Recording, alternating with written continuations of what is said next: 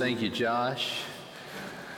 And thank you, Brighton, for that introduction that you gave me. Um, I cherish our friendship. Maybe we can go play pickleball later on, but it's great to be here today, and we're just fooling around up here. But uh, if you will, go ahead and turn to Daniel chapter 1. Uh, I want to talk, talk a little to, about Georgia Baptist. I work for the Georgia Baptist Mission Board, and I have the privilege to work with Pastor Wellness. I'm a Pastor Wellness catalyst and serve churches in East Central Southeast Georgia. And uh, it, it's, it's a joy to work with pastors and their families. And your church is a church that gives generously the cooperative program. And through that, we train pastors, send missionaries. There are a lot of things that happen because you're involved in cooperative program. But part of that is uh, that Georgia Baptist, uh, that we can do all kinds of things. There are, there are catalysts and, and consultants all over our state training people in evangelism, discipleship that we're doing ministry through the state, and, and you are a part of that. You are that. Uh, because you are the church of the Lord Jesus Christ. Our mission is to strengthen churches that they might advance the gospel. And so that's why we exist, and, and we are here to serve you, to serve your pastors, uh, to serve the churches. People ask me, what is pastor wellness? Well, we, we serve in five different areas. We serve spiritually, relationally, vocationally, physically, and financially. On the spiritual side, we do uh, marriage retreats. Uh, we do we offer counseling, scholarship counseling for uh, pastors and staff. Relationally, we have roundtables, and I, I have a lot of coffee and breakfast and, and lunch with pastors all throughout the week, and so I get to hear their heart. I'm texting and calling, just connecting with them. Vocationally, we, we do things called retool and recharge, where we help equip and empower pastors in their walk with God and, and give them some training. And also physically, uh, we have health summits that we attach to our larger events so that if someone doesn't have the ability to go to a dentist, they can go to a dentist there. It's free of charge. And we do other medical services there. Not me personally, okay? Uh, that would be a bad thing. But, but there are skilled professionals that do that. And financially, we are connected with, a, with Guidestone, which is really an insurance company as well as financial and retirement. So we try to help pastors on every level that we can. It's the heart of Thomas Hammond, our executive director, that, that we would reach out and, past, and pastor pastors. And uh, I was a pastor for 25 years. My wife Sherry is here on the second row down here, and, and we just love to be around pastors. We love your pastor. Uh, Chris has been a true blessing, and connecting with him over the past two or three years has been a tremendous blessing. I've had the privilege to preach here and walk through your buildings and see all that God is doing through First Baptist Church Brunswick. This is an exciting place to be. And so I love to come and worship uh, here and to hear what God is doing. You know, we're in Daniel chapter 1, and I hope you've turned there. I'm going to be preaching from the ESV, the English Standard Version. I know you're used to New American Standard, but I generally teach out of the ESV, so I'll, I'll be teaching out of that. But let's, before we go to God's Word, let's go to God in prayer. Father, we thank you for your Word. Use it to transform our hearts. Help us to settle in to hear what you have to say through your Word. Lord, it is our authority. And Lord, we ask that you would transform and change us by the power of your word. And let the words of my mouth and the meditation of our hearts be acceptable unto you, our rock and redeemer, in Jesus' name. Amen. We're going to be in Daniel chapter 1, as I said, and we're really going to ask and answer the question how can we stand firm in faithless times? If you've ever read, the book of Daniel, it sounds a lot like our day uh, because there are many things going on in our culture. We know about those things, and, and we need to learn to stand firm. Wherever our circle of influence is, whether it's at school, at work, it may be in our neighborhood, wherever we are, we're going to be challenged to stand up for the convictions that we need to have in our life. And it was no different 2,600 years ago. If you've read the book of Daniel, you know it occurs in Babylon. And so we're going to talk about the context and then we're going to share uh, some principles to help you understand and me understand how we can stand firm in faithless times.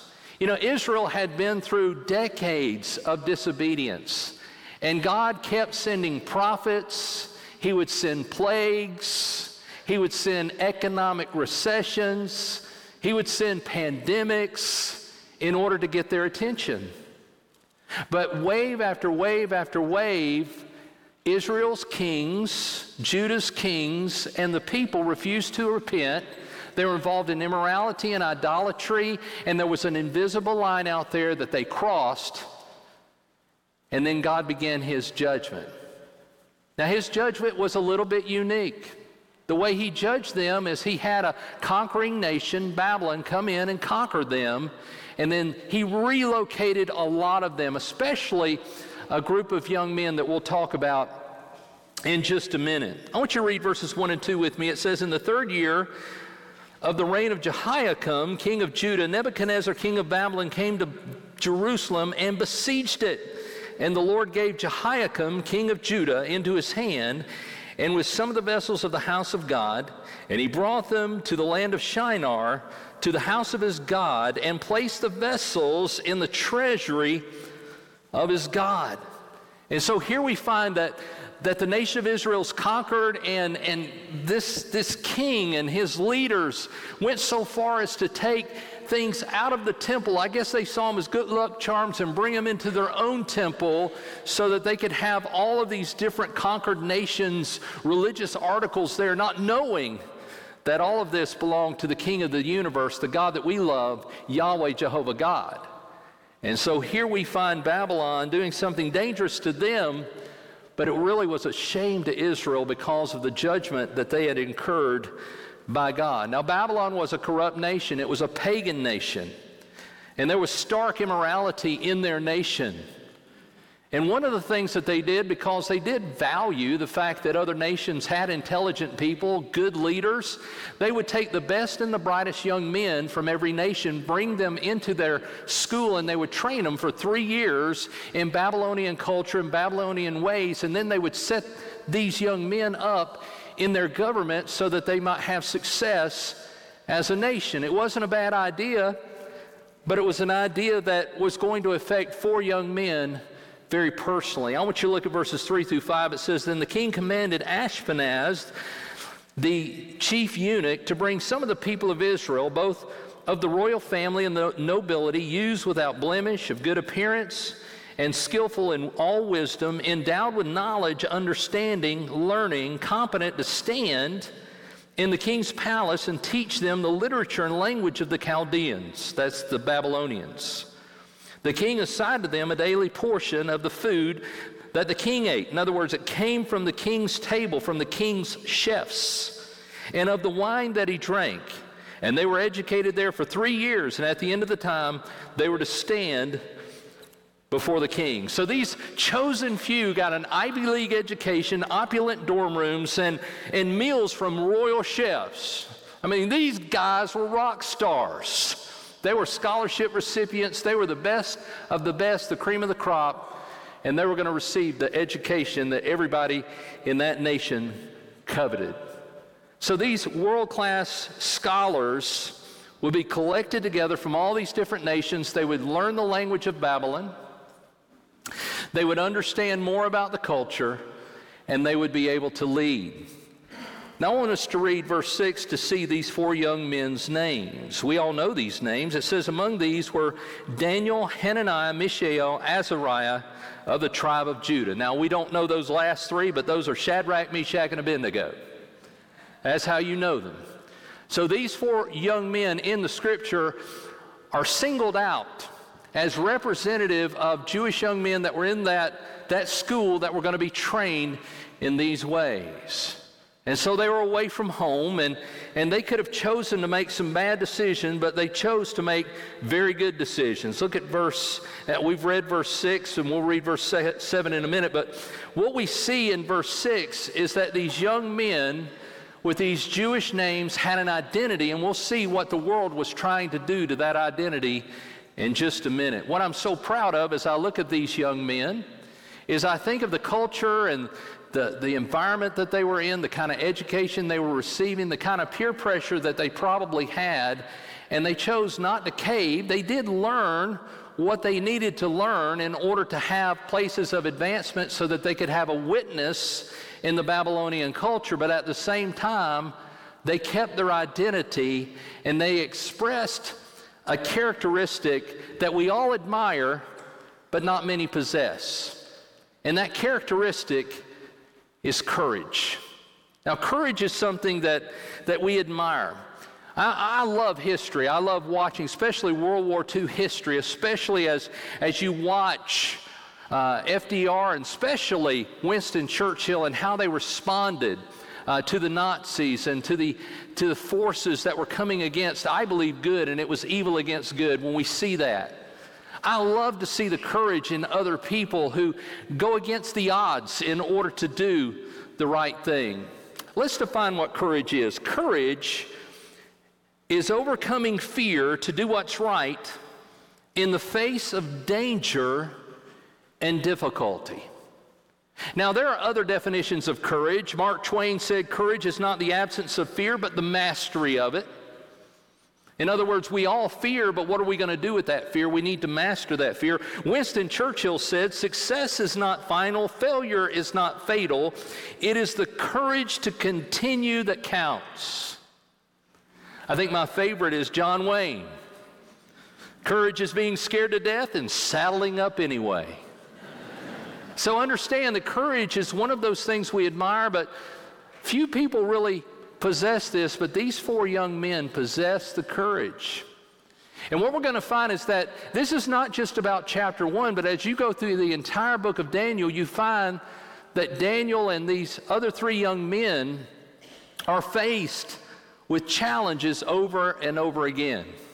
But right out of the box, as they enter into Babylon, they express their conviction in such a way that blazes a trail for them to have courage throughout their life there in Babylon.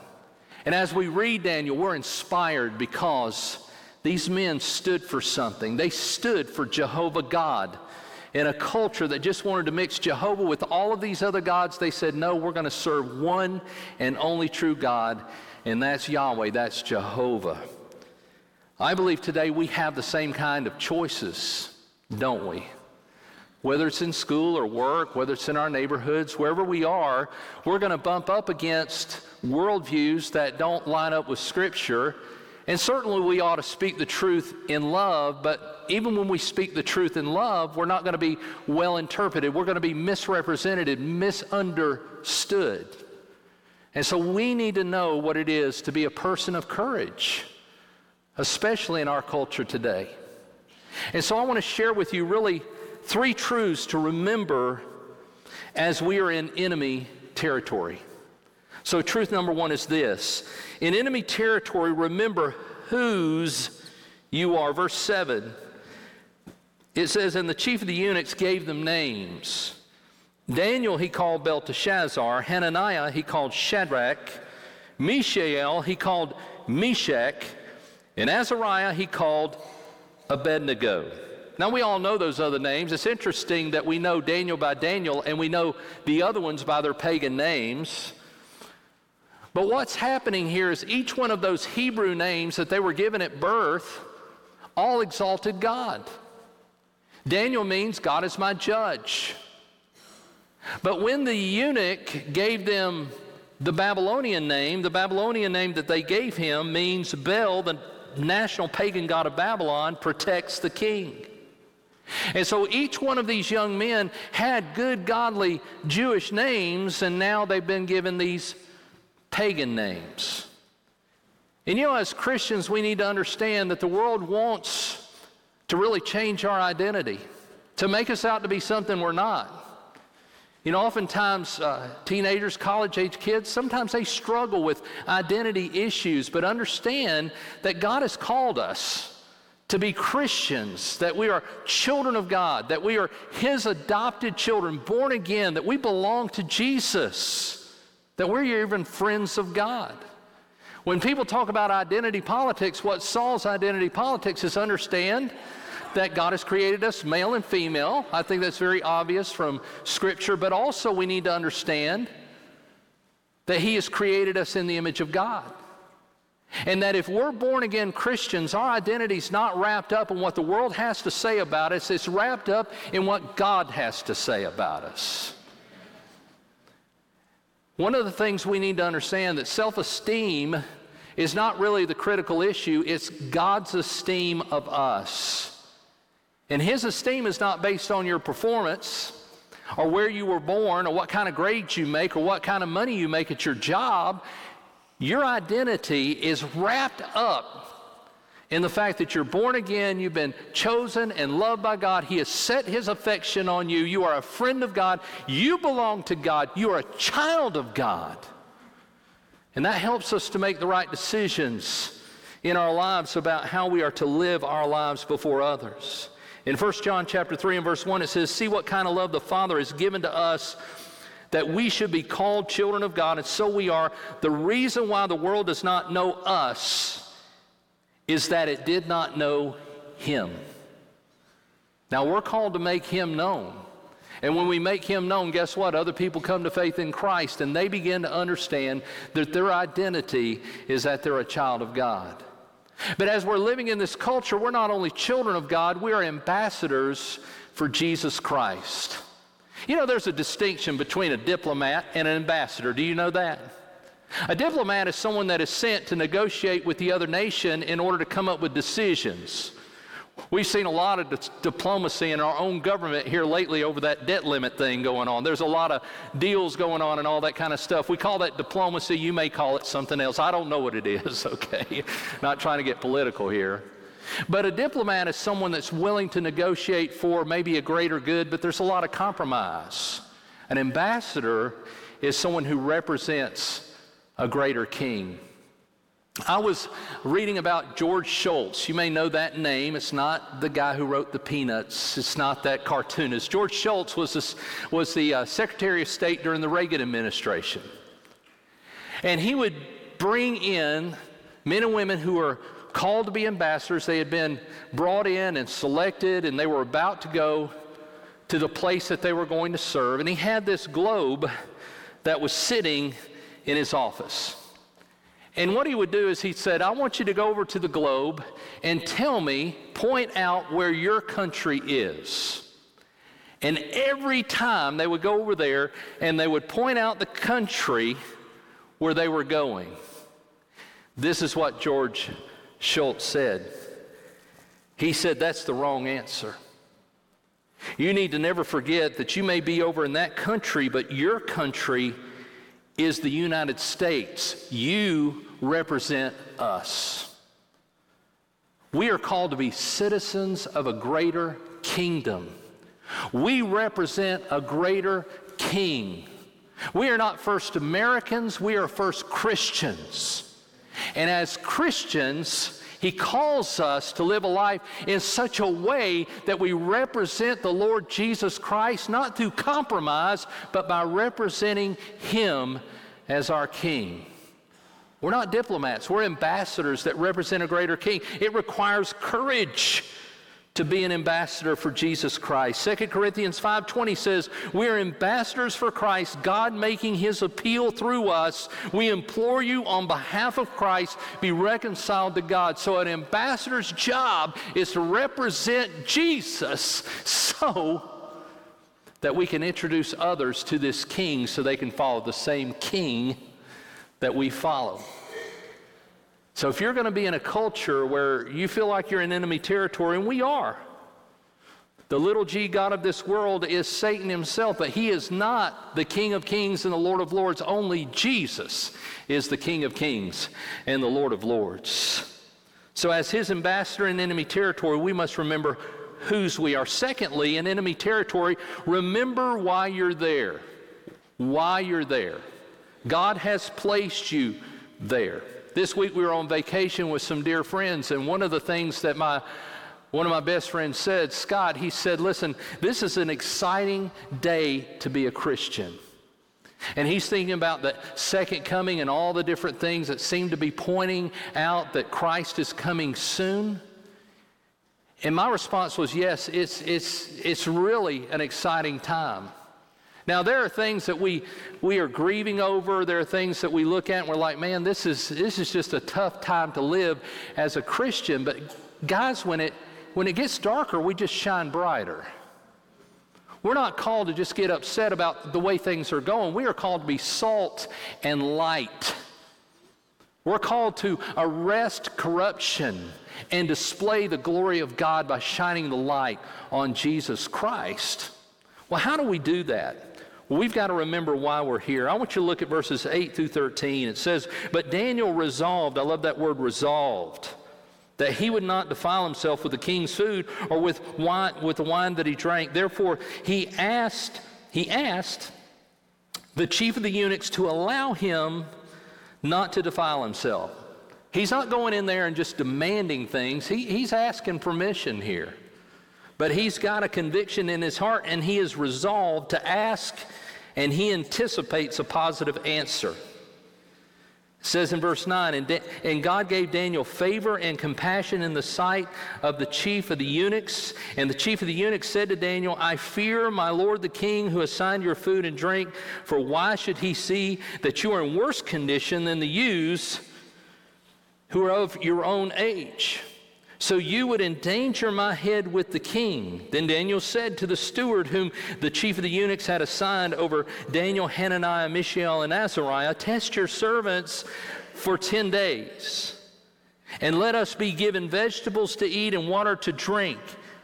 Then let our appearance and the appearance of the youths, the other ones, who eat the king's food, be observed by you, and deal with your servants according to what you see. So they chose to go public. Now you think that's a strange thing to go public over, eating vegetables and water rather than food from the king's table and wine from the king's table. Why was that? Well, you know, scholars have all kinds of different ideas about that, but obviously the first thing is the food wasn't kosher. It had not been prepared in the right way according to the law of the Old Testament. Secondly, it was probably sacrificed to idols. And so that was a big no no for Jewish young men or Jews in general. And some have even said, well, they went vegan because maybe there were parasites in the meat that they were not used to, and I don't know about that one. But what I do know as I look at this, these men were making decisions when it came to having a conviction for the Lord Jesus Christ. And I believe what they were really doing is they wanted to honor God in the one way that they could honor God. They couldn't honor God by going to the temple and giving sacrifices at the temple. They couldn't go on these pilgrimages that they were commanded to do three times a year. There were a lot of things they couldn't do, but the one thing they could do is they could stand up and say, We want to eat what we feel like God wants us to eat. And they just made it simple. We want to eat the vegetables, we want to eat the wa- drink the water, and we really don't want to eat what's from the king's table. Of course, that created a problem. It created a problem for the eunuch because what happened is hey, if you guys, man, if you don't look healthy by the end of all this, I'm the one that's going to be in trouble. And so God had already convinced Daniel, had convicted him in his heart that you are to do this thing in obedience to me, and I'm going to take care of you. Have you ever noticed that when God leads you to do something, that we really don't see the answer or the empowerment to do the right thing until we make that decision and we cross the line of that decision to do the right thing? So oftentimes we want God to kind of put everything together so that when we cross that line, we have all the assurance in the world that everything's going to be right there for us the power to do it, the conviction to do it, the opportunity to do it, the resources to do it and so we never step out. When I hear about your pastor, his family, and those who are on the mission trip, they chose to step across a line to do something that is not what they do every day, and it's not necessarily entirely dangerous, but they are they're in another place that is another culture, even though it's a part of the United States. And every time I've gone on a mission trip, and the furthest I ever went was Indonesia, I always knew that it was an opportunity for God to use me and to use others in my life, but I had to put myself in a position to trust God. How long has it been that God put a conviction in your life that cost you something? So I want to tell you, convictions are important. Convictions are those decisions that we make for the Lord. Let me give you a definition. What is a conviction? It is a biblically based, predetermined, inflexible choice that determines our decisions in the midst of temptations in ever changing circumstances. That's what convictions are. They're pre made decisions. Now, we all have convictions. We do. We have convictions whether we spend a lot of time developing those. A lot of those came from how we were raised or, or maybe challenges we've gone through. And, and so, what happens is we develop those convictions. Now, I'm going to talk about my, by the way, my conviction and your conviction might be different. But if, my, if our convictions come directly from Scripture, it's not a conviction, it's a biblical teaching. We have no option about that. So let's talk about what a conviction might be. For me, because I, I drank a lot in high school and I, all kinds of things in high school. I, I just cannot drink alcohol recreationally. I, can, I can't do it. I can't be around it. And so the fact is, I don't mistrust myself so much, but it's become a conviction that, that I have in my life, and it's, it's served me very well. Another conviction that, that I try to have is, is that I try not to do certain things on the Lord's Day because I want to make sure that that worship is the priority. I want to make sure that, that I'm worshiping the Lord every, every time that, that, that Sunday rolls around, you know. And, and there have been times when, when we had the kids and they were small and, and we would just have a worship service in our hotel room because we didn't know what church to go to. Uh, but oftentimes I find myself in a place of worship, even on Sunday on vacation. We did that last week at Southside in Savannah. For those who are dating, you really need to create some parameters about what you will and won't do in a dating relationship. Um, when I think about my my life, I travel a lot, and so you, I go to a lot of hotels. So one of the things I like to do is keep the door open, go in and look around in the hotel before the door closes behind me, because I just that Billy Graham rule. I don't have someone to go with me. Sometimes Sherry does, but because it's during the week she works, I work. You just have to have convictions, okay? I don't know what your convictions are, but I think sometimes over time we let convictions slide, and what happens is that gives an inroad for Satan sometimes to hurt our testimony, especially if we know that it's a conviction that God has given us. I want to tell you, media is an important place where you need to have some convictions, some guidelines about what you will not watch, what you will watch, those kind of things. You say, well, that's legalism. The difference between a conviction, a conviction and legalism is, is when a conviction is personal or family oriented versus that I expected of everybody else and I judge them according to my personal conviction. So I have to be careful with convictions when it comes to how I look at others. Now, I've had people come to me and they say, Man, I've, I've got an issue with this. And I'll say, Okay, you might want to think about building these guardrails around that situation so you don't easily slip into that situation.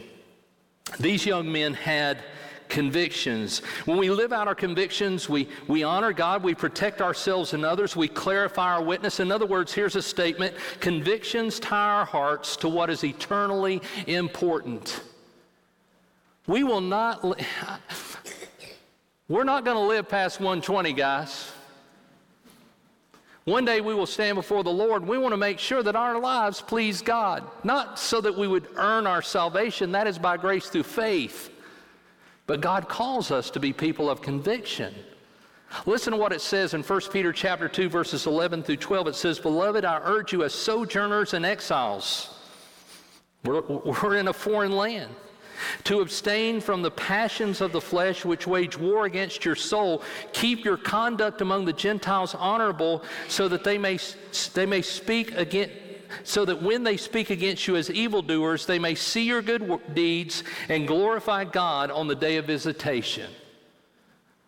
So, God has called us to refrain from allowing our passions to boil over and to channel those things in the right way. God has given a lot of things to us as gifts, but we've got to channel those gifts in the right direction and for his glory. So when we're in enemy territory, remember, and we are, remember why you're there. And then number three, in enemy territory, remember who to please. We're going to read verses 14 through 20 in just a minute, but let me share with you three rewards from the text given to those who are faithful. Number one, or A, God will empower you. I want you to look at verse 14. He goes on, it says, So he listened to them in this manner and tested them for 10 days. And at the end of the 10 days, it was seen that they were better in appearance and fatter in flesh than all the youths who ate the king's food. So the steward took away their food and wine they were to drink and gave them vegetables. I love the phrase fatter in flesh. It's just one of my favorites in the Bible. May not be in the New King James or the New American Standard, I don't know. But it didn't mean that they that the body mass index labeled them morbidly obese. That's not what it means.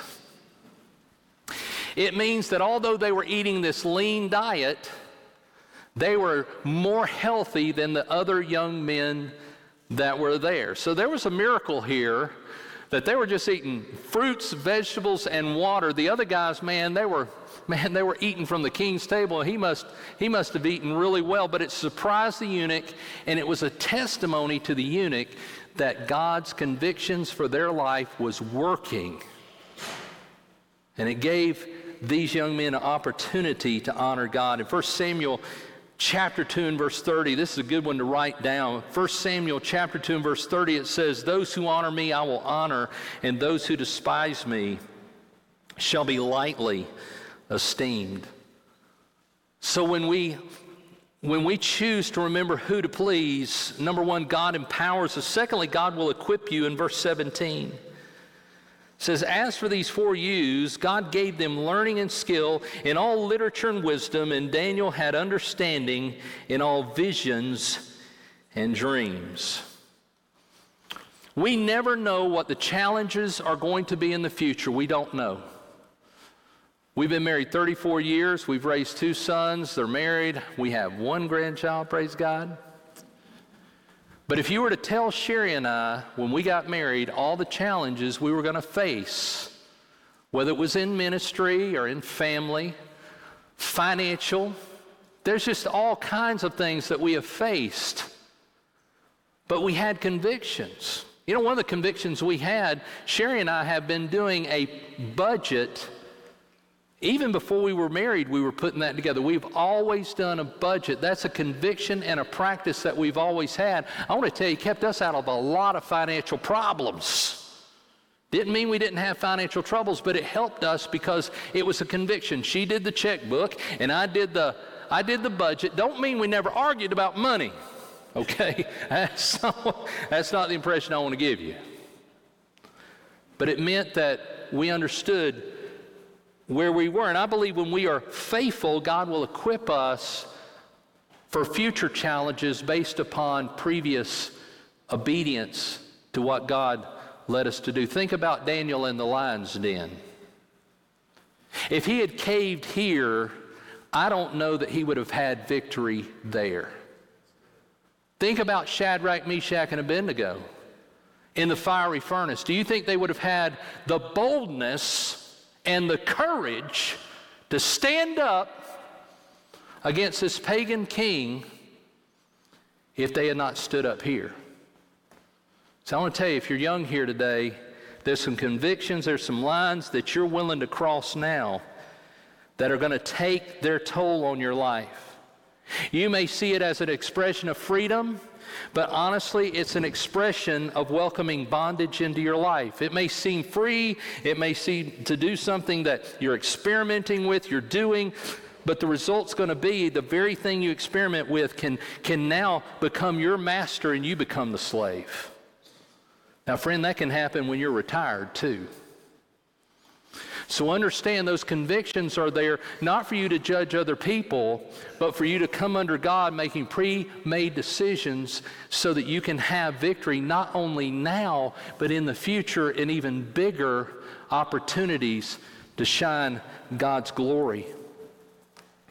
In Matthew 25, 23, it says, He who is faithful in a small things, God will place in charge over much. And then the last one here is God will elevate you. Now, let me say this this is not. This is not a formula because elevation doesn't always happen in this life. You read Hebrews 11 and you find out a lot of people who are faithful to God were martyred for their faith. Their reward is great in heaven. But there are some general principles that oftentimes God does bring about the effects of those in our life. And, and here we see that God did elevate these young men. In verse 18, it says, At the end of the time when the king had commanded that they should be brought in, the chief of the eunuchs brought them in before Nebuchadnezzar, and the king spoke with them, and among all of them, none was found like Daniel, Hananiah, Mishael, Azariah. Therefore they stood before the king, and every manner of wisdom and understanding about which the king inquired of them, he found them ten times better than all the magicians and enchanters who were in his kingdom. And they were the wise men in the kingdom. And Daniel was there until the first year of King Cyrus. God elevated them not just to bless them with an important role, great pay and benefits, all of that was there. And you realize that Daniel was elevated even further because of the dreams that he interpreted for the king later on. The reason he was elevated was so that he might have a greater platform for witness. When God can trust you with his glory, oftentimes he elevates the platform of your life to give you an opportunity for witness. He did not put you in the job you're in. He did not give you the grades that you have, and I know you worked hard for all those things. I'm not saying you didn't work hard, but God gave you the brain and the hands and the eyes and everything else for you to be able to do what you do. And you need to give Him glory for it, right? But God didn't put you there just so you made more money or got better grades or got into a good college he gave you all of those things so that you could have a platform for witness. And the question is are you using this platform for witness in a way that honors God? Because sometimes we get so blessed, we think, well, God must love me and I can just coast. No, you never coast. John Piper wrote a book, Don't Waste Your Life. It's a waste of life if you end up retiring somewhere and you never do anything for the glory of God. God gave you that season to glorify Him, and in every season, you need to find the platform that God wants to use to glorify Himself. There's a book by David and Jason Benham called Living Among Lions, and he made this statement. I love it. Trusting God's promises and following God's practices will bring God's promotion. Our lives are lived before an audience of one. There's a Latin phrase, coram deo. It means before the face of God. That everything we do is before the face of God for the audience of one. Josh would tell you this. We were not here so that you could enjoy worship primarily. We were here so God would enjoy our worship. Someone came up to the pastor one time said, "Man, I, man, I didn't like, I didn't like the worship today." And the pastor said, "We weren't worshiping you." Anyway, so don't want, don't want to start anything, but anyway, we got a lot of opinions. We need to know what God's opinion is. Amen. And we were blessed this morning. God got glory. So, as we said in the beginning, courage is overcoming fear to do what's right in the face of danger and difficulty. This week, you may have seen this. There was a valedictorian at a Texas high school, and she gave a three minute speech to 905 students, and there were 10,000 people there. And I want you to see this video. Hi, y'all. It's a privilege to be standing here as valedictorian. Um, I want to congratulate our salutatorian and one of my best friends, Kaylee, and the rest of the top 10 on all of your hard work. Now I want to talk to you all about the most important person in my life, Jesus Christ, and how he has changed my life.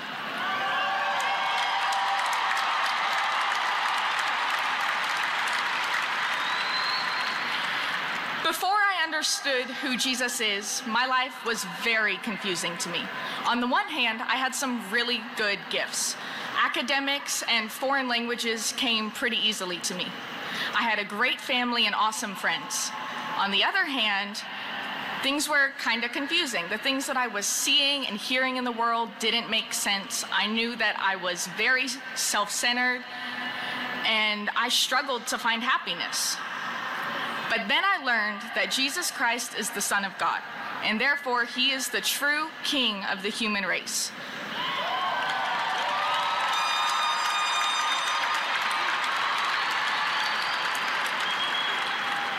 Where his rule and reign is allowed, humans thrive. Where he is not allowed to be king, there is brokenness and suffering. But I also learned that he loves me so much, all of us, in fact, that he died on the cross in our place, and three days later he rose again, paying the penalty for us not allowing him to be king in full. When I changed my mind and I made Jesus the king of my life, he completely changed me. I was filled with a peace and a joy that I had never experienced before. I no longer had a sense of dissatisfaction and restlessness about my life. I started to become measurably less and less self centered, and the things that I was seeing and hearing in the world started to make sense. In fact, even though winning this contest for valedictorian feels so awesome, it cannot compare to the joy that Jesus has brought into my life.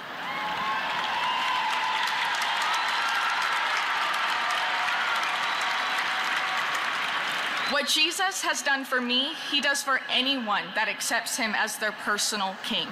All you have to do is admit that you have not allowed him to be the king of your life. Believe that his death, burial, and resurrection completely pays the penalty for that decision and confess him as your Savior and Lord. I encourage you all to make that decision today. If you want to know more, I invite you to visit my church, Northeast Houston Baptist Church. It's right by our school across the street from Iguana Joe's. Thank you for listening to me today. I hope you remember what I've said to you.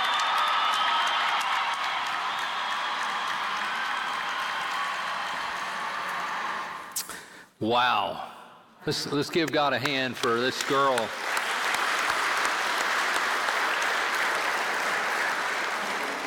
When I watched that video, I said, you know, she was like Daniel, Hananiah, Mishael, and Azariah. That she stood for the Lord. She stood up there before 10,000 people. She had never spoke to more than 20 people in sharing her testimony. And she gave a bold witness. We live in enemy territory. We do.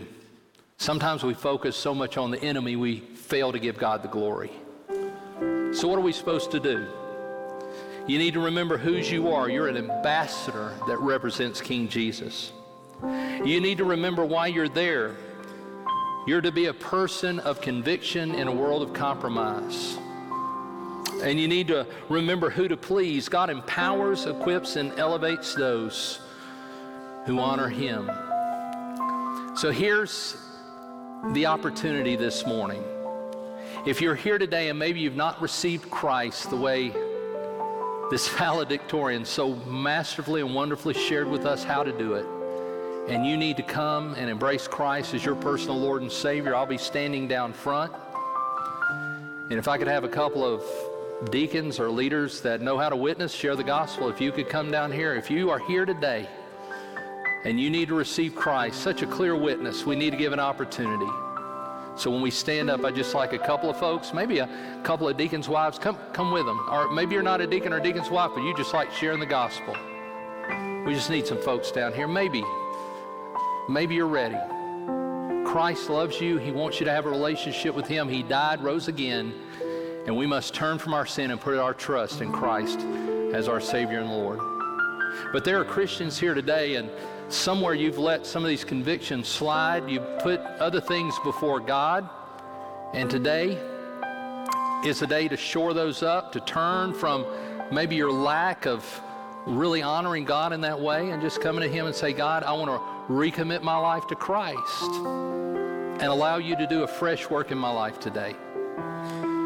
So today is a great opportunity You don't have to do it here. You can come. I like altars. God's done a lot in my life, but He's also done a lot in my life as I stood and just allowed Him to touch my heart and bring me to a decision, a surrender. It's all about Jesus. Let's pray. Father, we thank you so much for this day. Thank you for your word. We ask that your Holy Spirit would guide and lead us. And Lord, if there's any here that need to receive Christ, they would come. If there's others who would like to begin the process to join the church, they would come. And others, they just come and just say, God, I want you to have my whole life. And you may need to articulate those particular areas where there's been slippage. And now you need to put your feet back on the solid rock of Jesus. As Pastor Josh comes and leads us in worship, would you respond? In Jesus' name.